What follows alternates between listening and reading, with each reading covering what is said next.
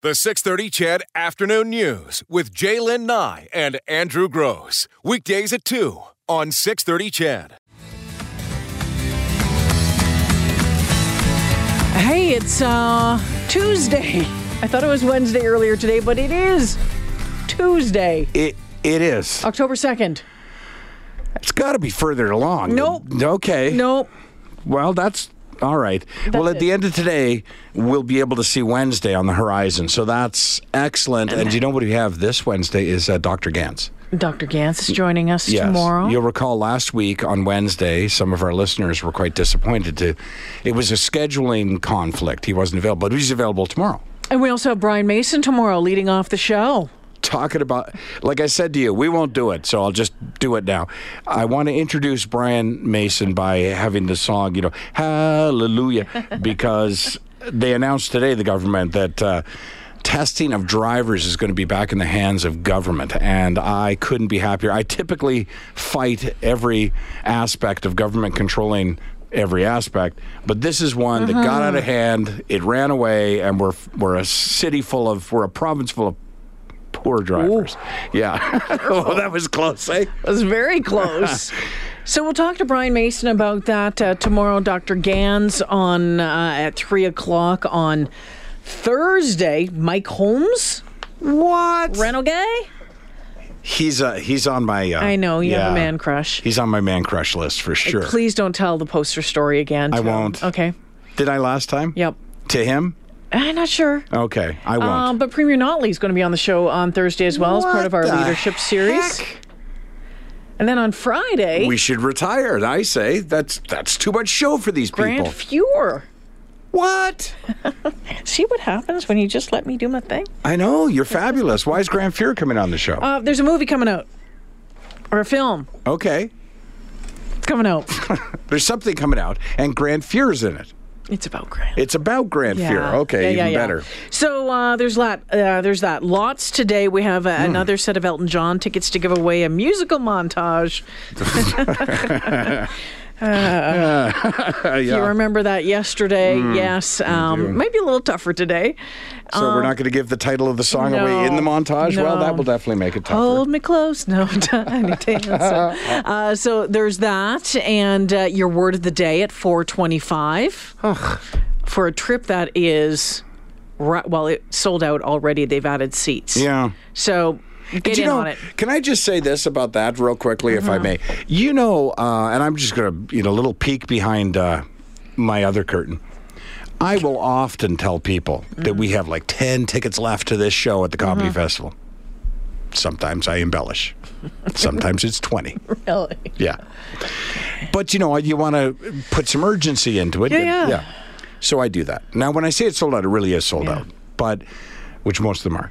But on this one, there really is a, ma- a, a, a serious amount of urgency if you actually want to go to Jamaica. It's not a lie. It's yeah, not an is legit. It's legit. We did not anticipate, I think, nor did New West Travel, that this trip would sell. We knew it would sell out. We didn't think it would sell out this early. I mean, we're talking about a January trip, and this is October, and we sold all the seats. Mm-hmm. Yeah, yeah. So yeah, they they came up with half as many seats again, but I'm told that almost half of those are also Yeah. gone. So Yeah. you won't be able to book this in November. I I will assure you of that. Yeah, I'm thinking that by the time we make that grand prize draw on October Right. 15th, it's uh, that's going to be the last. Uh, I one. suspect So- that's true. I think people are waiting to see if they won before they book, Yeah. and I would suggest that you don't take that chance. if you really want to go on the trip, I might. That's for me to you. Don't take the chance. So think about that. A lot of questions about the audio vault as well. It's um broken right now. yeah, what's going on Uh, with that? they're they're working on it. So that's all I can tell you right now. There's a there's a glitch Is that a fact? in the thingy. Do you know? Um, you know, uh, on radio they have something called an air check, right? And they they encourage you to air check yourself. So, in other words, go back and listen to a random portion of your show, and uh, like not a don't pick a part that hey that was the best guest we ever had, so let's listen to that. Just pick a random whatever. And I often uh, tell my boss that I air check myself all the time. Uh, so, how long's the vault been down? Because that's how I typically air check. I hope not more than a day because I believe I told him yesterday I air checked myself. Once again, small embellishment. They will get up and running again, though. I'm Yeah, assuming. they're Okay. working on it. All right. So, so there it is on the show today. There's a lot going on. We're going to talk about smoking and sitting Okay. and, and the health risks. That sounds like. That sounds great. oh, there's health risk. All right, never mind. Sorry, I jumped on that too quickly. We're going to do that. We're going to talk about getting your uh, flu shots. Do you actually do it? I mean, uh, it- the, the time is coming. I think October 15th is when the, the flu shots, uh, they, they start doing them again. I've never had a flu shot. I did this year, and I did it over the weekend, and there's really no reason not to. Um, I was at a Shoppers Drug Mart in Chinook Mall, and I know they're saying that the flu shots are now available. It was available then when I was there. Yeah. There's really, if you want a flu shot, there's really no excuse not to ha- get a flu shot. They're available everywhere. And I, I, I was walking in to buy a hairbrush. Yeah. And I, yeah, I know, don't. And I saw a sign There he goes. What's that word again? embellishing. Embellishing. No, no, I really. Maybe comb. I'm growing out a little bit here. Um, it's mostly the sides of my back. But here's the thing: I Okay, Shaggy. as I was walking in, there was a sign that said "flu shots available here." Oh, okay, so I was like, one? "Yeah, okay." Okay. Yeah, I've never had a flu shot. Hmm. I've never, I don't ever get sick.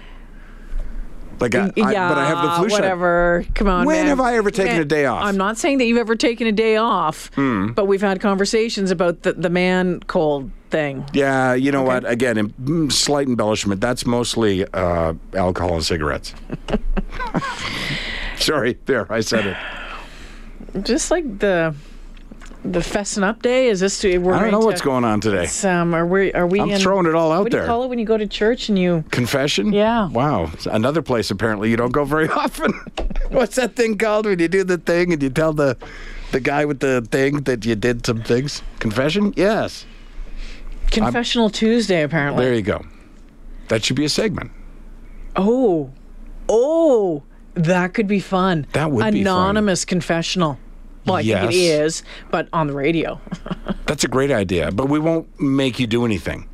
Like you won't have to say any No Hail penance. Marys or yeah, whatever that's called. Yeah. I'm not Catholic, so just so you know. I think confession's a great idea though. But anyways, that's another topic. Coming up right after this break. Oh, Hmm. let's talk about this. A huge, a $40 billion liquefied natural gas project approved Hmm. in northern BC. LNG Canada is building that uh, export facility up in Kitimat. We're going to talk with Markham Hislop, the publisher of Energi News, right after this.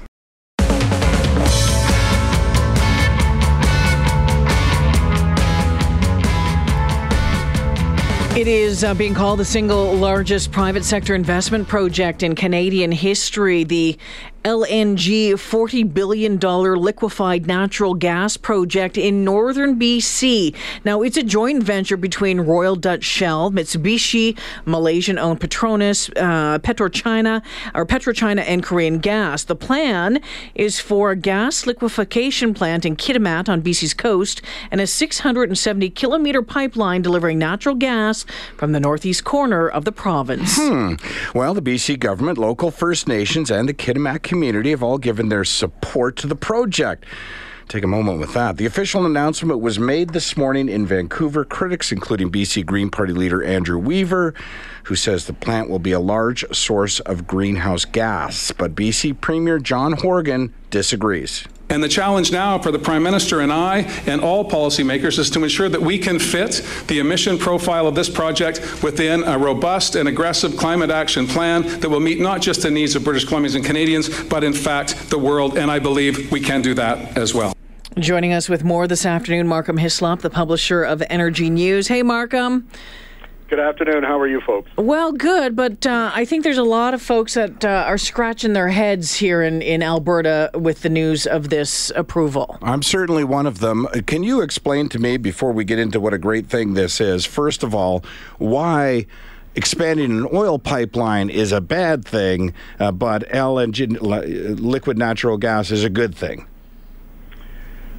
Well, you know what? That is a really good question, and I'm not sure that uh, that I have an answer. Uh, aside from the fact that uh, down in Vancouver, along the west coast, Burnaby communities like that are the public opinion polling shows that the number one issue is an oil tanker leak off the west coast. They're worried about about marine environment. They're worried about uh, animals like the the killer whales and so on. And I don't think people in in British Columbia have quite wrapped their heads around the benefits of the, an LNG project versus the the benefits of a pipeline.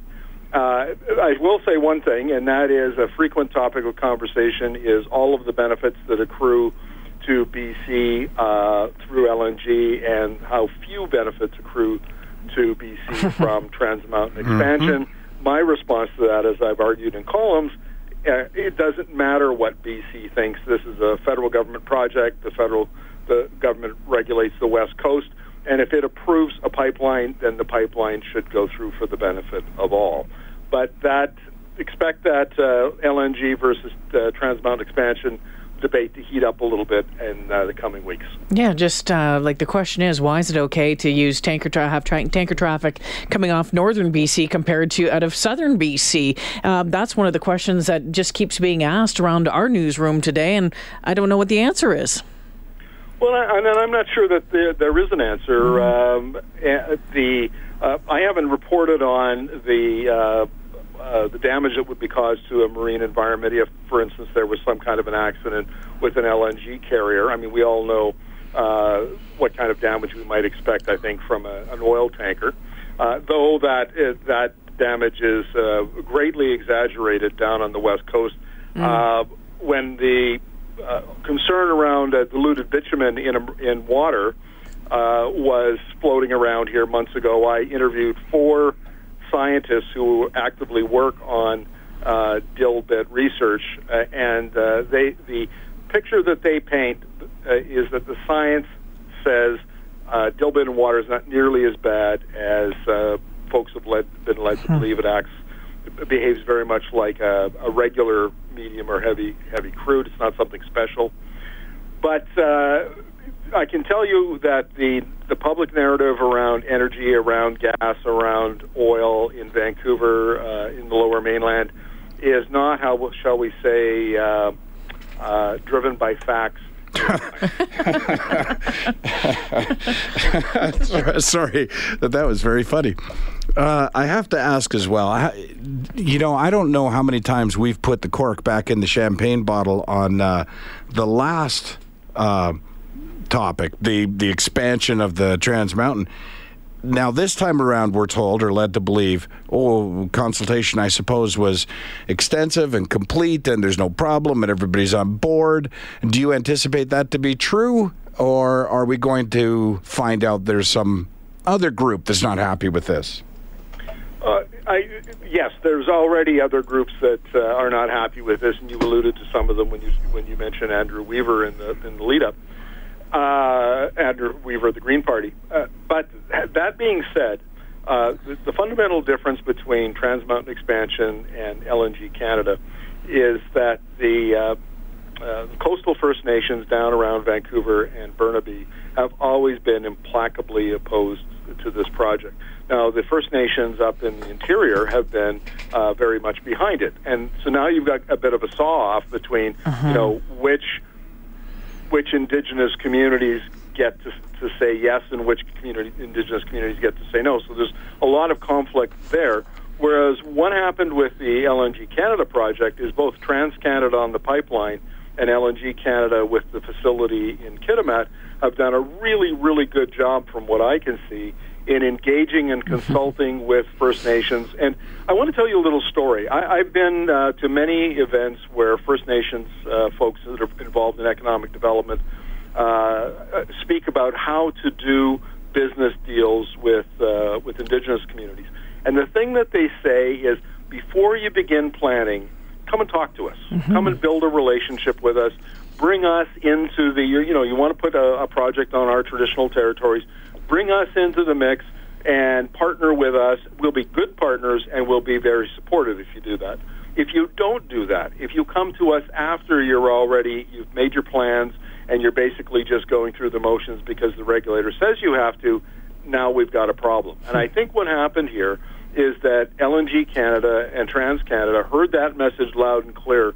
And from the very, very early stages of this particular project, they were working with the 20 communities, the First Nations uh, along the pipeline route. They were working with the Haisla Nation in Kitimat, and I and they came up with with very uh, uh, robust benefit agreements. You're going to see up to a billion dollars spent on within the communities on training and contracts for indigenous businesses, that sort of thing. And so, out of that partnership flows a lot of support for those communities. They see this as an opportunity to to uh, develop the economies of their local communities mm-hmm. in a way that they never could otherwise. So that there really was, a, I think, a stark difference between how indigenous consultation went down uh, around Trans Mountain expansion and the way that the pipe, the Trans Canada and LNG Canada handled it on this project. Mark, I'm curious to know then, break it down if you're looking at uh, what this means uh, for BC and, and the BC economy. Um, I mean, it's jobs, jobs, jobs um, by the looks of it right now. The, the estimates are that there will be 10,000 jobs created, uh, 10,000 jobs annually created during the construction of the plant and construction of the pipeline. And once all of that is done, we're looking at 900 permanent jobs, which is uh, pretty significant.